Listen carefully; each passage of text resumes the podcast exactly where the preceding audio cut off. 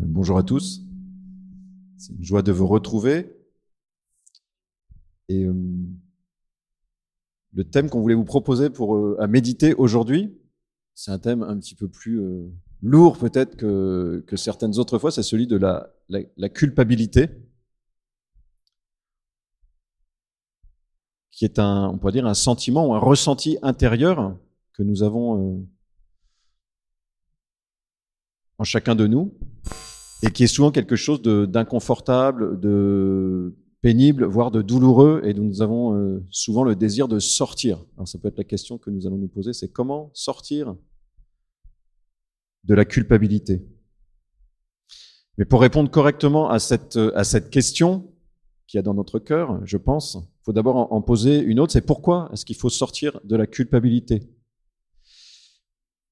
Est-ce uniquement parce qu'elle est, elle est mauvaise et donc il faudrait, euh, l'éviter? Comme quelque chose de, euh, de mortifère, porteur de mort, on pourrait dire, intérieurement? Bien, est-ce que nous pouvons aussi envisager que la culpabilité soit quelque chose de plus positif ou de porteur de vie, de vital? Et dans ce cas, la question de comment en sortir est assez différente. Et voudrais commencer par ce, premier aspect, c'est de regarder la culpabilité dans son caractère, on pourrait dire, d'un, un peu d'un ressenti vital. Chacun de nous, nous avons un système nerveux, et il nous arrive d'éprouver dans notre corps une douleur quelque part. Alors si je viens de me couper avec un, avec un couteau, je, je vois très clairement d'où ça vient, donc c'est pas très compliqué. La cause, elle est évidente. Mais par contre, je sais pas si j'ai mal au bras, j'ai un ami l'autre jour qui avait, il avait des brûlures ici, à l'œsophage. Il aurait pu se dire, euh, j'ai des remontées gastriques. Bon, mais il a quand même appelé mais SOS médecin. En fait, il était en train de faire un début d'infarctus. Donc la douleur, elle était quelque chose de, vous voyez, un symptôme d'un mal intérieur, mais qu'il faut encore diagnostiquer. D'une certaine manière, la culpabilité, on pourrait dire que c'est comme euh, notre système nerveux euh, moral, c'est-à-dire qu'elle nous, elle est comme un symptôme intérieur d'un mal qui est là quelque part, mais qu'il faut, qu'il faut apprendre à diagnostiquer. Et donc, la culpabilité, même si elle peut être pénible, en fait, elle est quand même le signe, lorsque nous l'éprouvons, lorsque ce sentiment vient en nous, que nous sommes, en, on pourrait dire, en bonne santé euh, psychologique d'un point de vue médical, alors je suis ni, psychiatre ni psychologue, mais d'un point de vue médical, quelqu'un qui a jamais de culpabilité, euh, c'est un malade, un psychopathe. Dans le langage courant, quand vous voyez quand on quelqu'un qui ne qui n'est gêné par rien, on dit on dit des gens des gens sans gêne. C'est quelque chose de de très c'est négatif comme appréciation. Un niveau plus spirituel, dans la Bible, il y a un passage où Jésus, il arrête, enfin, il y a des passages où Jésus n'arrête pas de, de, dire à un groupe de, de, gens qui sont autour de lui, qui se considèrent comme, entre guillemets, juste devant Dieu, il leur dit, mais vous êtes aveugles. Si je reprends ma métaphore, c'est-à-dire, votre système, votre système nerveux moral ne fonctionne pas. Voilà. Il y a quelque chose qui est, qui est dégradé en vous. Mais donc, avant de vouloir sortir de la culpabilité, ce qui je pense est bon, faut quand même identifier qu'elle peut être un ressenti, on pourrait dire vital, c'est-à-dire un signe qui a quelque chose de qui est bien en place en nous, il y a quelque chose qui fonctionne en nous lorsque nous nous éprouvons ça. Et parce que ça veut dire que je vis comme sujet libre. Libre, ça veut dire aussi responsable. Que les deux choses sont absolument liées. Si je suis libre, je suis aussi responsable. Si je suis vraiment libre, je suis aussi responsable. C'est-à-dire que je peux répondre des actes que j'ai posés. Et c'est un peu ça qui se passe dans, dans notre cœur ou dans notre conscience lorsque la, culpabilité vient. C'est que nous sentons qu'il y a quelque chose peut-être que nous avons mal fait et notre dignité, c'est de, de, c'est de l'assumer. Voyez, donc sortir de la culpabilité, on pourrait dire oui, mais il ne s'agit pas de, l'éviter, mais plutôt de, la dépasser, de se laisser euh, conduire vers, euh, vers sa résolution, qu'on pourrait dire. Avant de parler de ça, je voudrais quand même euh, prendre acte du fait que c'est vrai aussi que la culpabilité peut alors elle peut être, vous voyez, être équilibrée, être juste, signe de bonne santé, mais elle peut aussi se dégrader. C'est-à-dire qu'il y a des états, on pourrait dire, euh, dégradés de, la culpabilité. Je ne fais que les citer parce que puis chacun de nous pourrait réfléchir. Vous voyez, il y a, cet élan un peu vital qui est en nous, ce mouvement de l'âme, il peut se dégrader et au lieu de conduire quelque part, se mettre un petit peu à tourner en boucle intérieurement ça peut prendre différentes formes. Une première forme, c'est ce qu'on va appeler le, scrupule. Je vais prendre une petite métaphore en lien avec mes résolutions de début d'année que j'ai évoquées la, dernière fois. C'est de faire un peu plus de sport. J'en fais déjà, hein. détendez-vous. Et donc, euh, donc je me suis dit, et si je me remettais à courir? Et donc je vais à Decathlon et j'arrive devant le mur de chaussures de running de Decathlon. Et donc là, vous voyez, là je, je commence à me concentrer. Donc, il y a un premier moment, j'essaie de me concentrer sur euh, deux, deux ou trois paires, et puis je commence à en essayer une. Bon, pas mal et tout. Puis je dis, mais on va quand même tester celle d'à côté. Alors, j'en essaye une autre. Ah, elle est peut-être un peu mieux que l'autre. Puis, j'en essaye une troisième. Et puis après, je dis, non, la première était vraiment mieux. Mais, je me demande s'il n'y avait pas une petite gêne quand même dans la première. Alors, je la réessaye. Bon. À la cinquième fois, je me suis dit, le, le, le le vendeur va me prendre pour un psychopathe. J'ai fini par en acheter une, mais un peu par la pression plutôt du regard du vendeur que parce que j'étais vraiment décidé. Ce serait une petite métaphore de, vous voyez, le scrupule, ça, ça va être le, le est-ce qu'il n'y a pas un petit truc qui me gêne quelque part quand même. C'est-à-dire, espèce de truc où on est, on, on, on, tourne un petit peu en boucle sur, on va essayer de, on sort la loupe en permanence. Est-ce qu'il n'y a pas quelque chose qui, est-ce qu'il n'y a pas quelque chose qui va pas? À la fois, vous voyez, ça paraît, ça paraît pas très, euh, très tragique comme sentiment intérieur, mais ça peut être assez paralysant mauvais exercice de, la culpabilité. Il y a toujours un truc un petit peu obsessionnel qui tourne. Une deuxième, euh, une deuxième forme du scrupule, enfin une deuxième forme pardon de, culpabilité dégradée, c'est ce qu'on peut appeler le remords. Le remords, vous voyez l'image, ça serait peut-être plus celle d'une blessure un peu qui s'infecte et c'est-à-dire que j'ai quelque chose, un acte euh, peut-être mauvais, ou, c'est plus ou moins conscient, et, sur lequel je, je tourne. Et vous voyez, il y a, de plus en plus d'amertume qui vient autour d'un acte passé. Quelque chose qui, qui, se dégrade intérieurement. Et la forme, on pourrait dire, la plus dégradée, c'est quand, ce, quand ceci devient euh, omniprésent dans la conscience. C'est ce qu'on peut appeler après des formes de désespoir. C'est-à-dire, je suis sans arrêt renvoyé à un mal que j'ai fait et dont je n'arrive pas à sortir. C'est-à-dire que ça, ça, vient occuper tout l'horizon mental intérieur. Et la fin peut parfois être tragique, pas forcément, mais souvent ça peut être devenir quelque chose d'extrêmement, extrêmement sombre, un état de, de désespoir, quoi, qui, qui est quelque chose de très envahissant. Dans les Écritures, dans la Bible, il y, a, un personnage qui est emblématique de ce désespoir-là, c'est Judas qui se suicide après avoir, euh, euh, trahi Jésus. Je pense que parfois, si nous, fuyons un peu, ou si nous voulons éviter la culpabilité, c'est parce qu'en nous, il y, a, la peur de glisser vers ces états-là, peut-être euh, plus ou moins consciemment.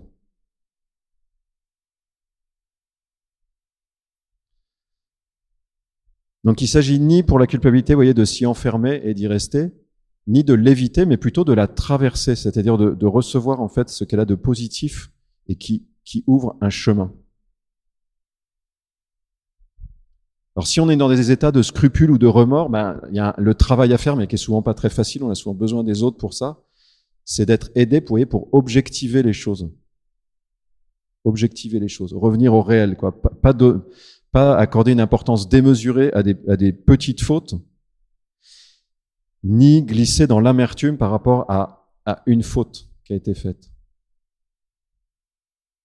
Ce qui m'intéresse plus, c'est de, de, regarder peut-être quelques éléments de, on pourrait dire des, étapes pour, vous voyez, pour sortir de cette, de ce sentiment de la culpabilité, qui de soi, je vous le dis, je pense vraiment est bon, est signe de bonne santé, et qui doit conduire à autre chose.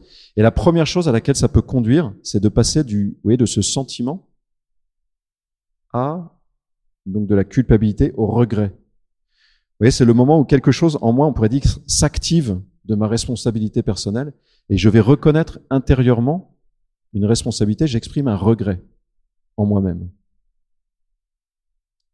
il y a déjà comme un mouvement de, un peu de clarification qui peut se faire dans la conscience.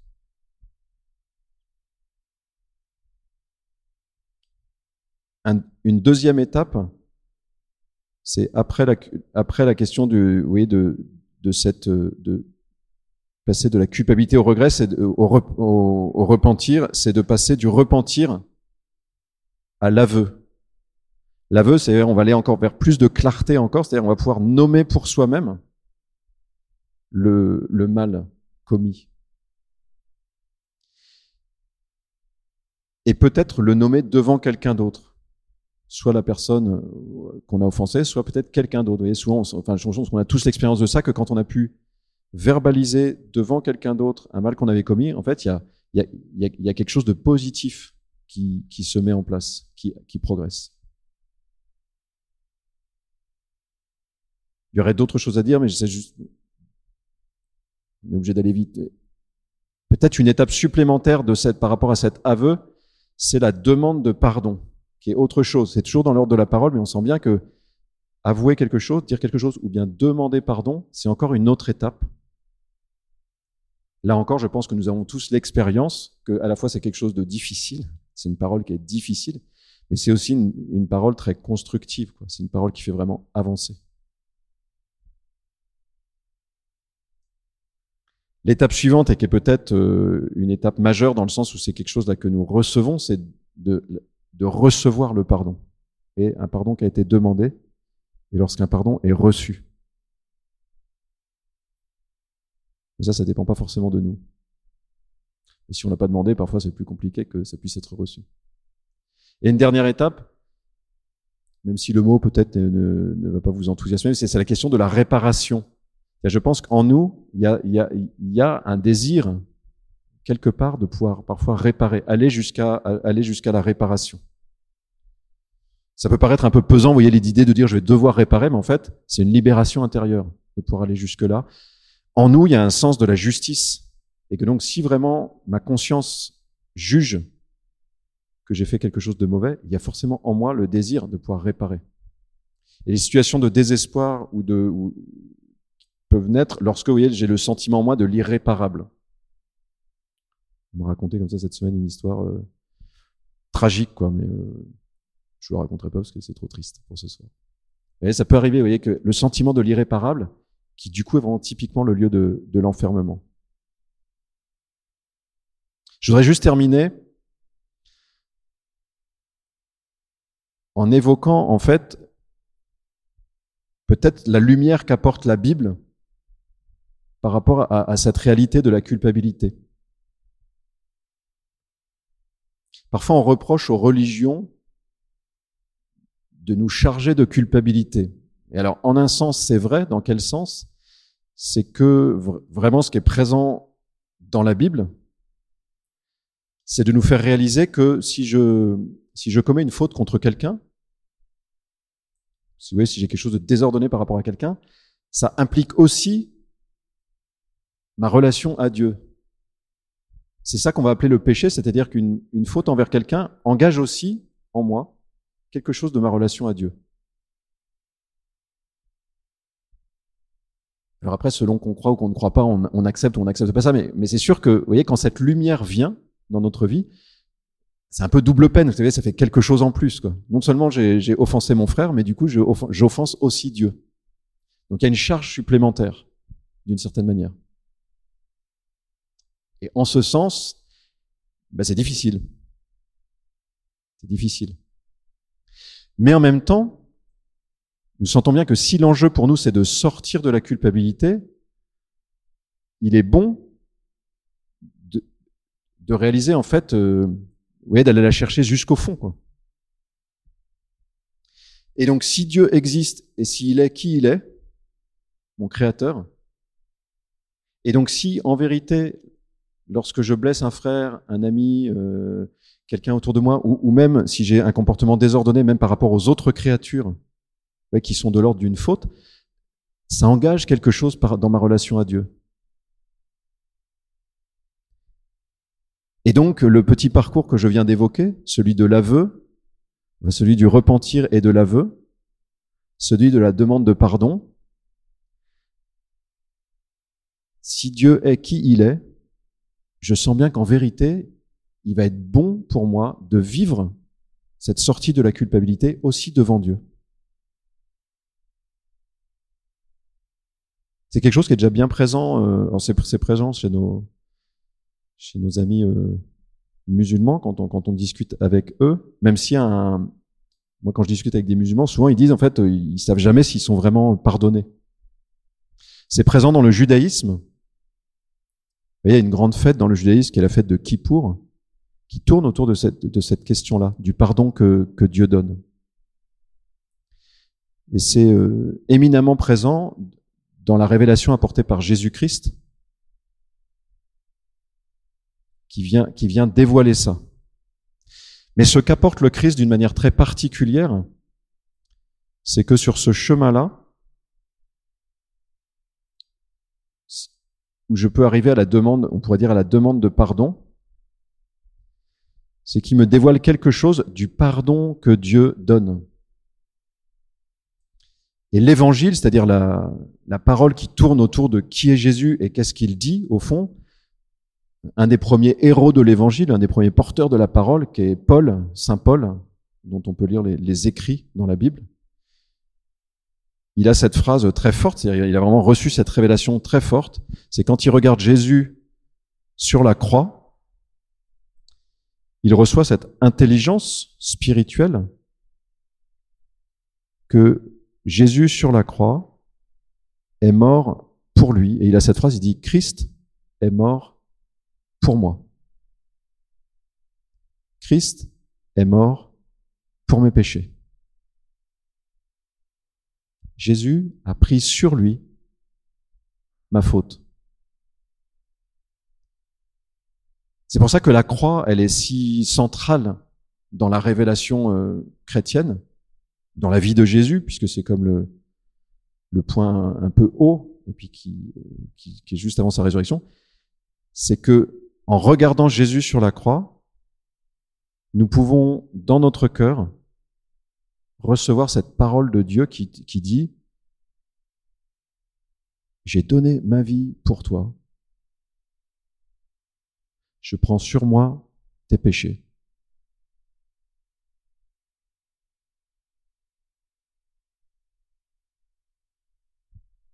Et l'entrée presque dans la vie chrétienne tourne autour de ce, cet acte de foi, qui est de répondre, euh, qui est de dire euh, j'accepte. Je prends. À la fois, c'est pas grand chose et c'est un bouleversement dans une vie humaine face à la croix de Jésus qui peut paraître un symbole obscur ou qui peut paraître une réalité euh, énigmatique, en fait, d'y entendre, on pourrait dire euh, ce que nous avons chanté tout à l'heure, c'est-à-dire cet amour qui traverse ma culpabilité, qui traverse des fautes et qui vient m'atteindre dans, dans ce lieu dont moi je ne peux pas forcément sortir par moi-même.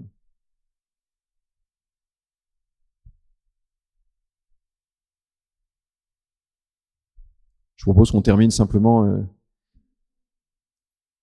en priant, en méditant quelques instants ensemble.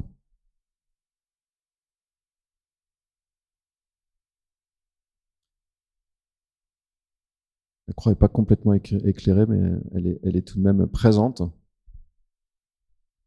pouvons la regarder matériellement, nous pouvons regarder Jésus sur cette croix, nous pouvons la regarder, on pourrait dire aussi intérieurement, dans notre cœur, mentalement.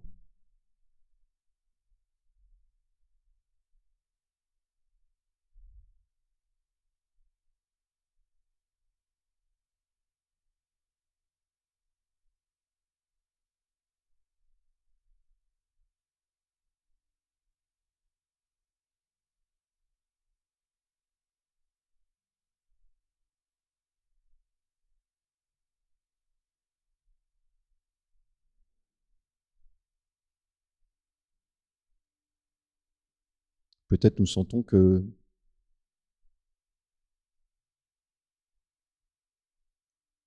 pour certains d'entre nous, nous pouvons être habités par ces formes euh,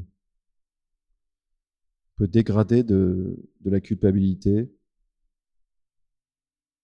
soit d'avoir des remords profonds dans lesquels nous sommes comme euh, enfermés, dans lesquels nous tournons en boucle.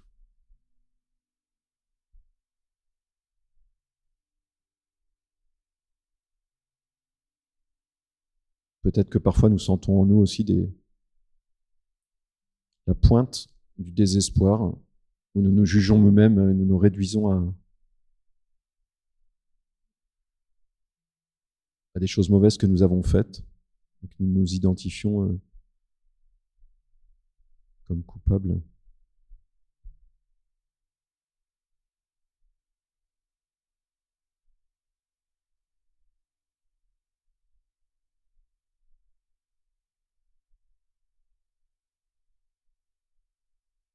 Peut-être que plus simplement, nous, avons cette conscience bonne de nos, de nos compromissions avec euh, le mal.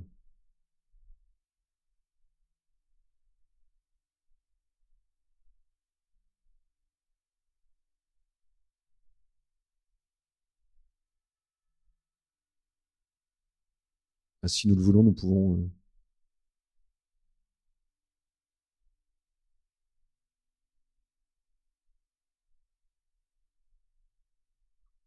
avoir ce désir de, laisser entrer la, lumière de Dieu sur, cette réalité ou ces réalités de notre cœur.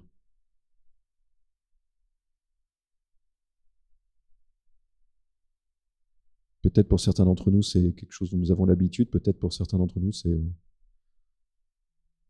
tout à fait nouveau, en tout cas consciemment.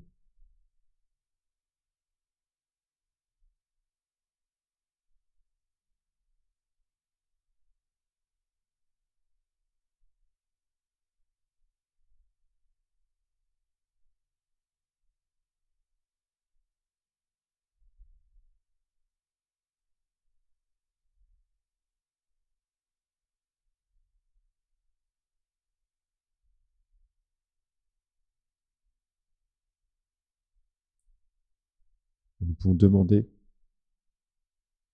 vouloir passer du, de la culpabilité au repentir, passer de, de j'ai honte, quelque chose d'un peu confus, d'un peu obscur, à je regrette.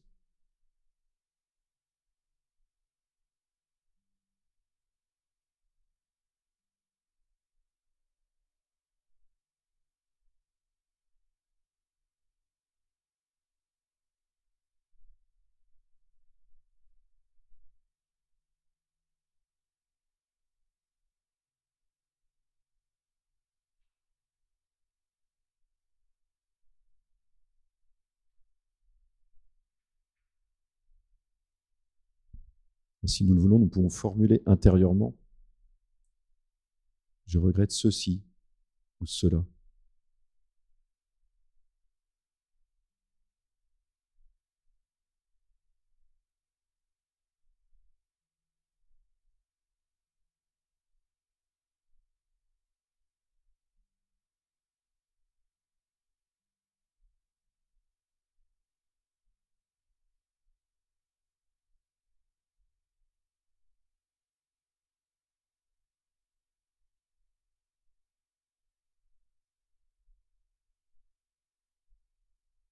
En contemplant, en regardant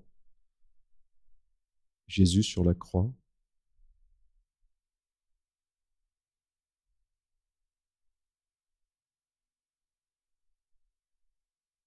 Nous pouvons réaliser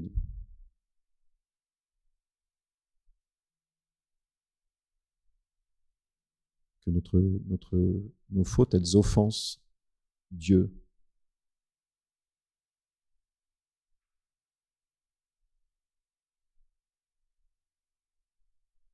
Elles atteignent notre relation à Dieu.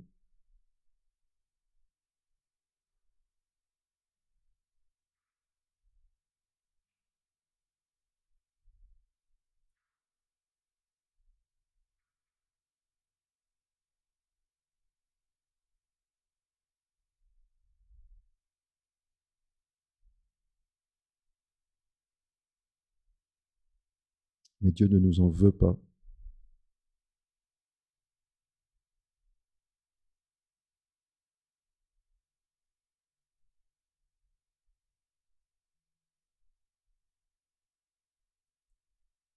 Au contraire, il veut prendre sur lui nos fautes.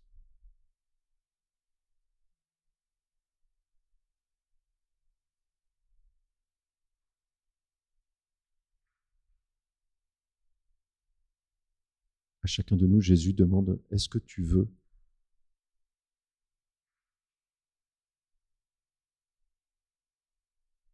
Moi, je veux prendre sur moi tes péchés.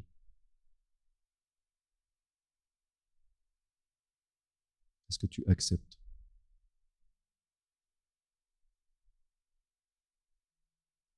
Je les ai pris. Est-ce que tu acceptes?